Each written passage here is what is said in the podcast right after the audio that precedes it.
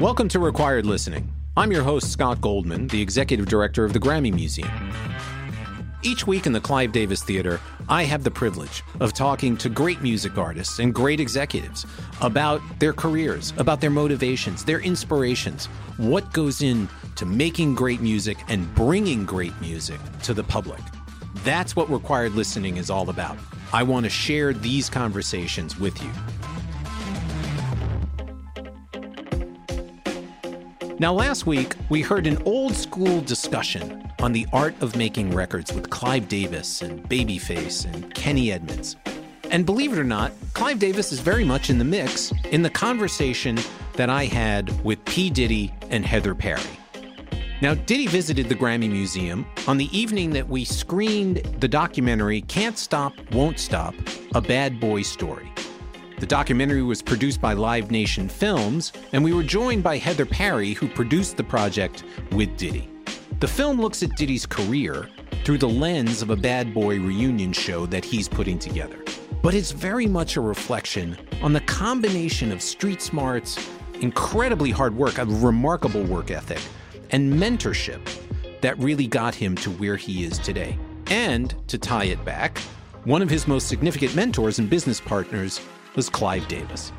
So let's go to the Clive Davis Theater and listen to my conversation with Heather Parry and P. Diddy. First, allow me to introduce the head of Live Nation Productions and the producer of tonight's film, Heather Parry.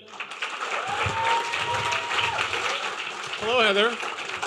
Thank you for being here. We got microphones and all kinds of stuff here. Yeah, right there would be great and the founder of Bad Boy Records and CEO of Bad Boy Enterprises, Sean Diddy Combs. Come on.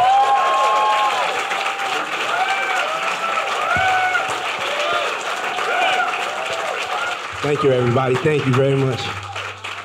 That is a terrific piece of work.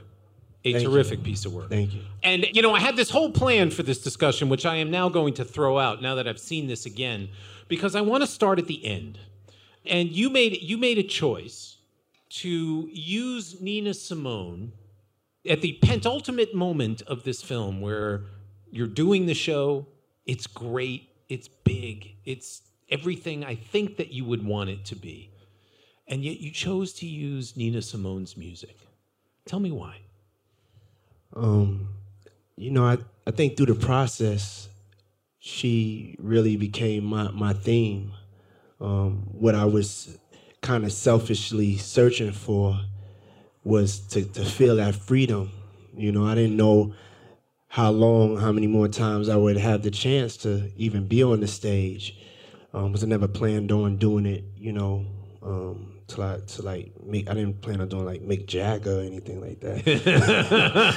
so, so I knew it was like you know, it was it was maybe coming to a point where I, I need to be honest, and um, I, I wanted us all to like feel that feeling of freedom. Yeah. And so, because she was such a, a big part of the theme of of the preparation, you know, the the director knew I really loved the music, and I was always like just playing her voice. And one day he said to me, "I have something that's really beautiful," and and because I just kind of described that, you know, I want the performance to be different than a regular like concert doc mm-hmm. or mm-hmm. anything like that and he kind of showed me the cut of it and you know the way it translated to me it was it was everything that you feel on stage. It was the best way to kind of kind of i think showcase the feeling and emotion. So we we picked the feeling and emotion over the traditional way of just kind of showing the concert Right. because it it gave you the feeling you know?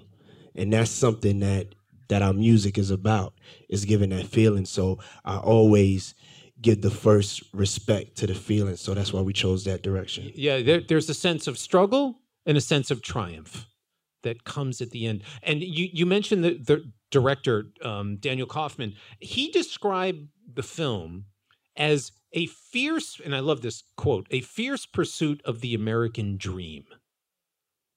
How, how do you guys describe, how do you describe the film? If you had to sum it up in a sentence, how would you describe it?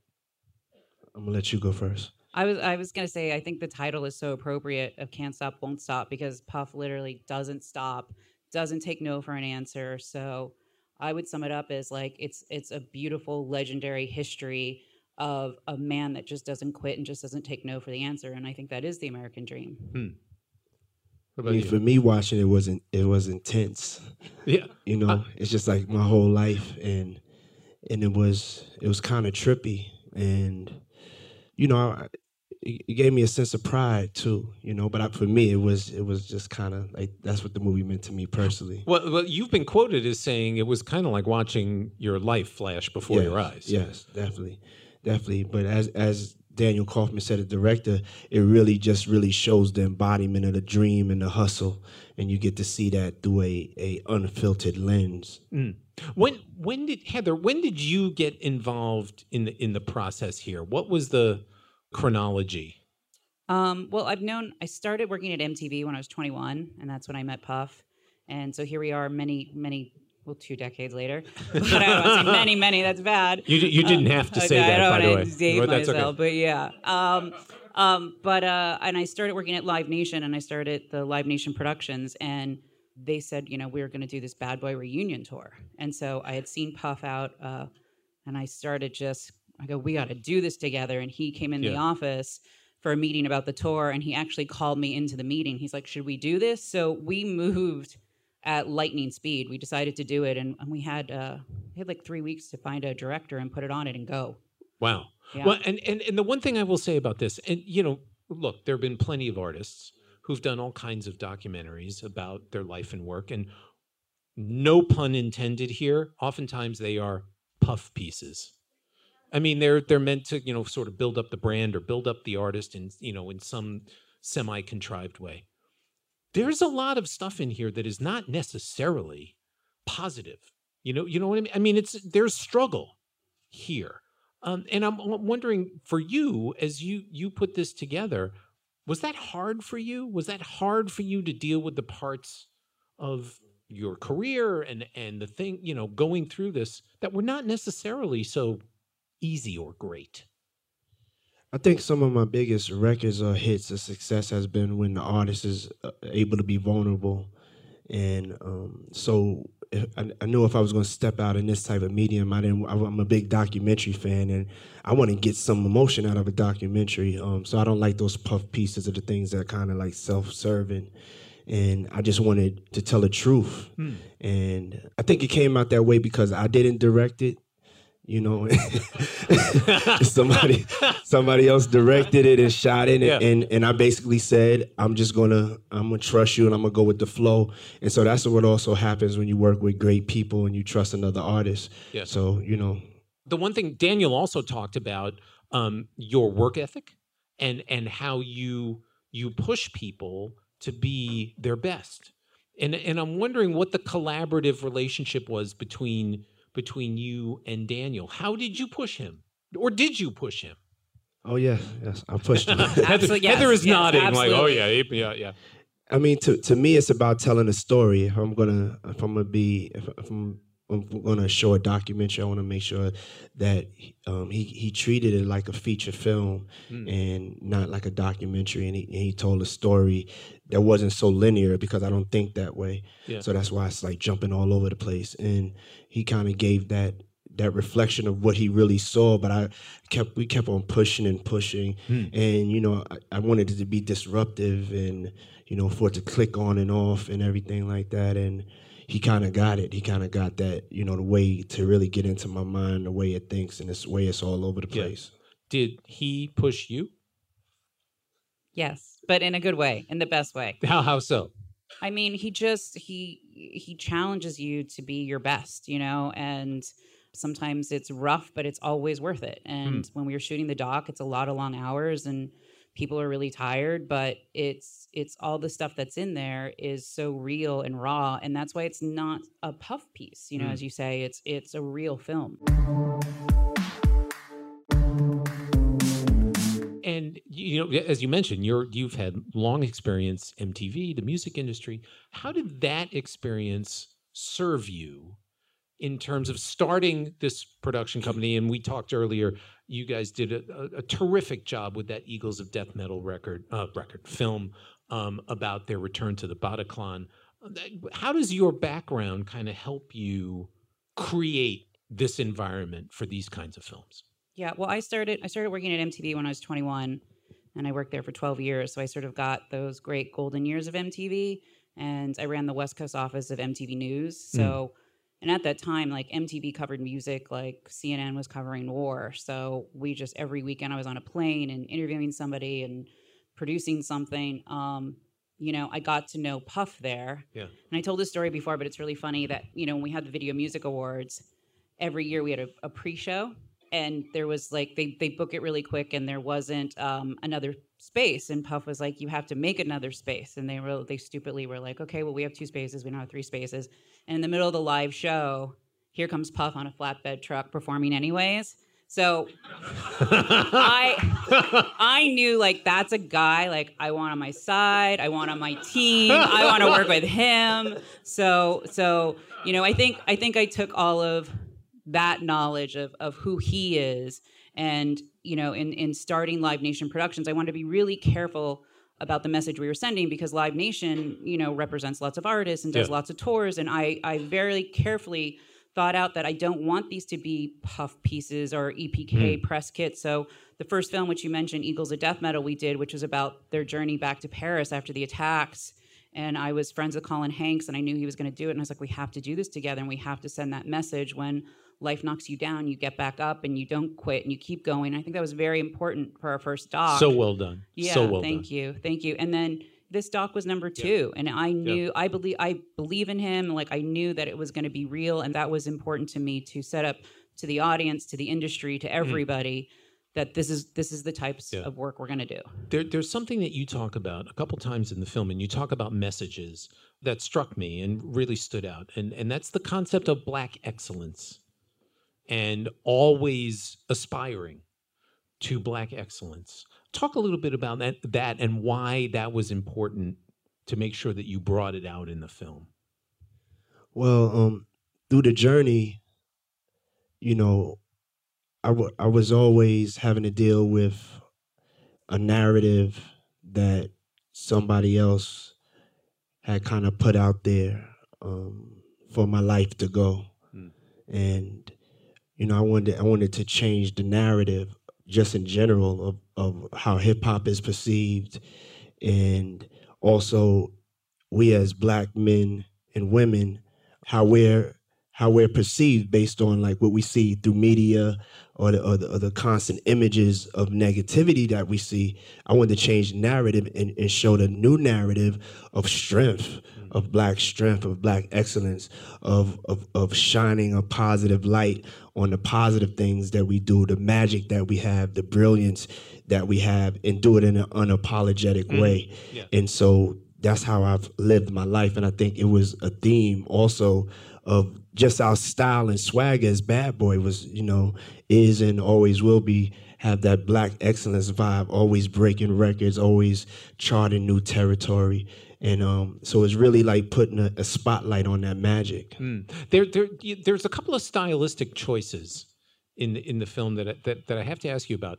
The past, and and this seems to be reversed to me. The past is in color, and the present is in black and white, which normally it would it would be reversed. Why make that choice? it was during a time like you know my whole look um, visually on my Instagram and like the little shorts that I do was all in black and white, Yeah. and um, you know I think the director kind of picked up up on that, Mm.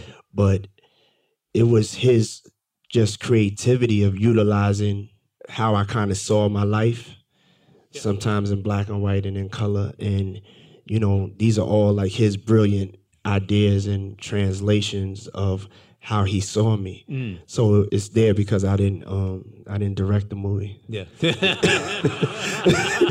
I'm not sure what it would have been in. It may have been in 4D or something. I would have probably overdid it. You had everybody with the 4D glasses. Been like, really, I have to think it's super cool. I mean, I I, Yeah, I yeah. love, No, I love it. I, I love, love the way that the whole thing looks. I want to say we purposely wanted to shake up the music documentary game hmm. Because uh, I, I felt like we as artists we have deeper stories to tell than okay we're just getting them we're just going on tour or okay just follow me I'm making an album you know that's kind of boring to me. I Yeah. want to get into the to the nitty gritty I want to get into like I want to see everything. I want to see I've invested in these artists you invested in Bad Boy and so I just wanted just to like tell the truth un- uncut but do it in a way where our lives are so crazy that like you know you could look at yourself shooting a documentary and I always told them I'm not shooting a documentary I'm, I'm a feature film type motherfucker Yeah, yeah. you know what I'm saying? He said that a lot. Yeah, I we- said we- that a lot. did, did, he, did he remind you of that? On He, he reminded us not to be ordinary and that to keep everybody's attention Right. span like you know standing and on their Yeah. toes. So yeah. yeah. Why? It's it's actually interesting that that you chose this reunion to tell a much larger story. Was that always the intention, or did you get into it and realize, whoa, wait a minute, there's something much bigger here? Yes, yes. We we definitely just intended to do something around the reunion.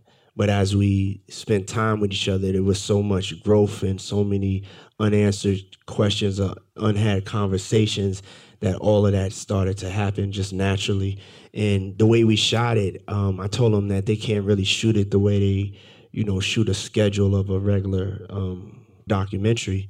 So that that's when me and Heather would get into it because I was I was I was just going to say, and how much did that drive you crazy, Heather?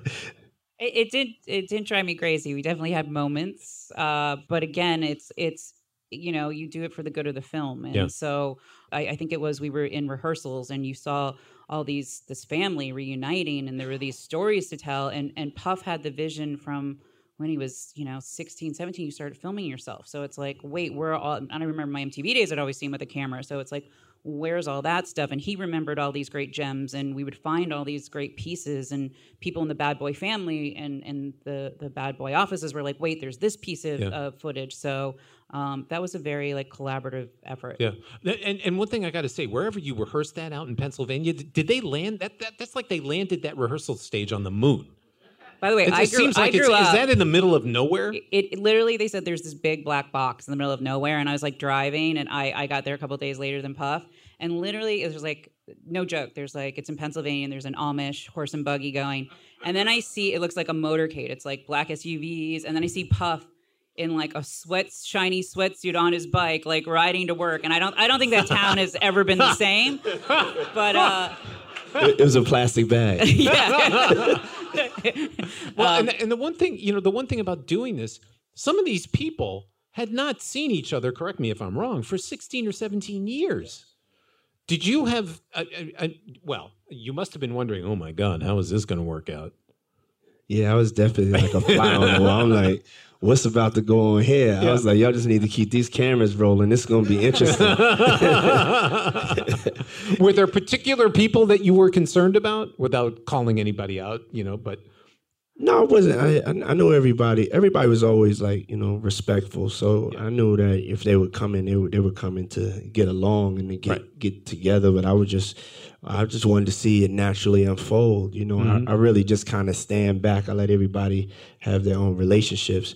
But um, yeah, I wanted to see how Lil' Kim and um, Faith was going to end up, and um, it was overwhelming because you know to get a chance to do that or to even have something a film like this you know wh- while you're still happy and alive and like young and feeling good is is a blessing you know because usually it may happen when you're not here or something so Mm, to mm. get together with your family and the people you have to dream with and to be able to just like sit there and look at like this is what we were able to do with our lives and we're still here you know together it was it's, it's truly a blessing and incredible and and still creating and still evolving, you know, in, in a positive way. Um, as you look back, you know, especially in, in light of, in light of the film, are there moments that stand out for you, or whether it's on stage or in the studio? I mean, you know, it's twenty years or more since No Way Out. If you had to think of one thing, what stands out for you? Mm. Just one thing? Yeah, Um, but- or you. I mean, you could list ten, I'm sure, or or, or a hundred. Um, I would I would say as it pertains to this, it's it's the look on people's faces because you know, people get to look at me, but I also get to look at everybody else. And so it's the joy that these records bring and you see on people's faces. It's a different type of vibe. It's it's, it's like it's all teeth.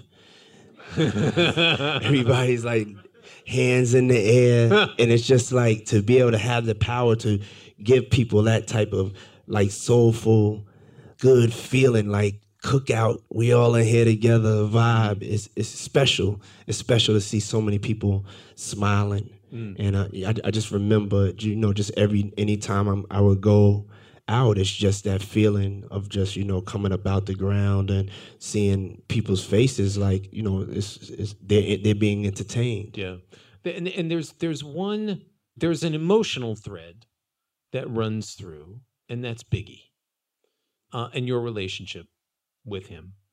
And it strikes me, just you know, as an observer, that in uh, in an emotional sense, this was arguably the most important part of the film. Was your relationship with him important to you to make sure that that got expressed correctly?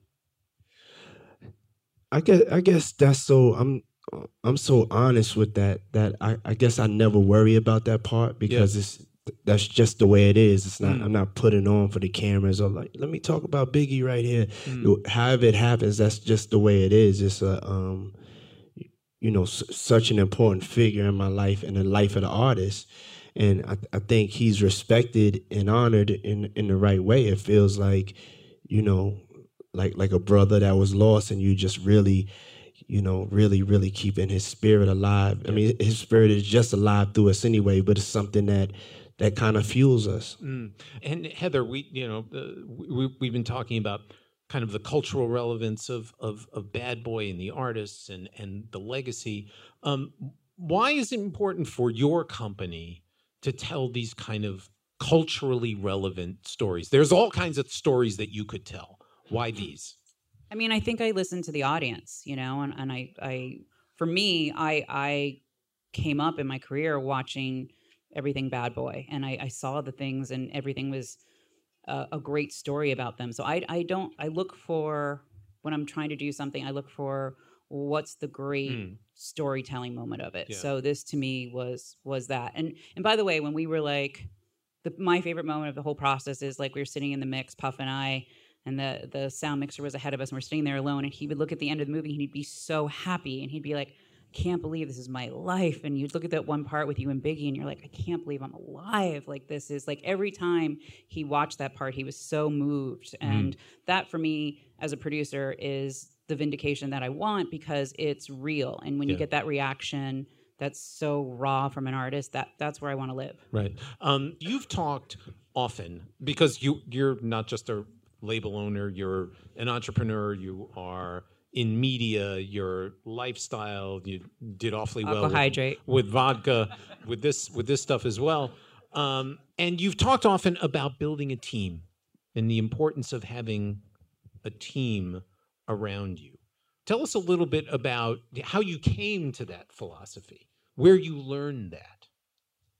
I would say, you know, I was driving myself crazy because I was as at a certain point I was such a control freak that um, you know I, I, was getting overwhelmed and and and I had to in order for me to go to another level I had to I had to know that I had to trust other people.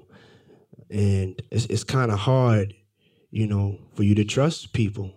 But when you put good people around you and you and you trust them and you motivate them I think I think you get more out of a situation than whatever fears or insecurities I had about trust. So I just knew I needed to, in order to go to another level, it, it w- wasn't going to be about me. It was going to be about we and the team that I had around me. Mm, yeah. And as you're building a, a relatively new company, a couple years old, what did you learn from working with him? Um, so much, but but just um, persistence and that you don't have to agree with someone for stuff to be great. Hmm. And that's when the best that's when the best part of the process comes out that everybody has an opinion that's valuable to bring to the table so you know puff taught me when we would show the movie we would show assistants we would show we would show anybody that was sit we wanted feedback of what people were feeling because the audience was really important to us Mm, yeah. Last question. When you were a boy, did this dream of the life that you've lived seem possible? Yes. And when you when when you were young and imagining where you would go, what were the kinds of things you were thinking about? I was thinking about everything that that my life has turned out to be, Hmm. and um, I, I would say it's true manifestation. You know, just to empower that in you, but not saying like I knew it all, but uh, you know, it's it's I knew that this would happen. Well, the- it's it's remarkable. I think we all do know. Yeah. I think we all do inside. I just think I just embraced that. Yeah. It's a remarkable film. Can't Stop, Won't Stop a Bad Boy story. I get the feeling the story's continuing, and we look forward to many additional chapters. But many thanks to Heather Parry and Sean Combs for being here. Thank, Thank you very thank much. you guys thank you Thank you so much. Thank y'all for your time. Thank you very much. As much as he's known as a force on his own, it's really interesting to hear Diddy describe the importance of putting the right team around him. You know, so many so many executives, so many superstars, they're kind of at the top of the pyramid and people look at them in that Mount Rushmore kind of way.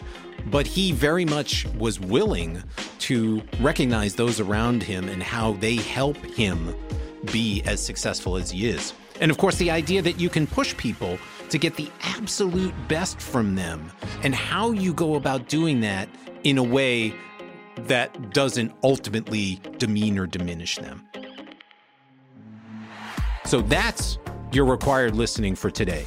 And from Clive Davis to Diddy, and looking forward, we've got great young songwriters and a tribute to a legendary artist. We'll be coming to you every week on Required Listening. Let's keep the conversation going on all the social platforms at Grammy Museum. If you're coming to Los Angeles, well, I hope you'll plan a visit to the Grammy Museum. All the information on our exhibits, our activities, our programs is at our website, GrammyMuseum.org. Shout out to the team that makes required listening happen Jason James, Kitrick Kearns, Callie Weissman, Jim Canella, Lynn Sheridan, Miranda Moore, Justin Joseph, Jason Hoke, Chandler Mays, Nick Stump, and everyone at How Stuff Works. Until next time, I'm Scott Goldman.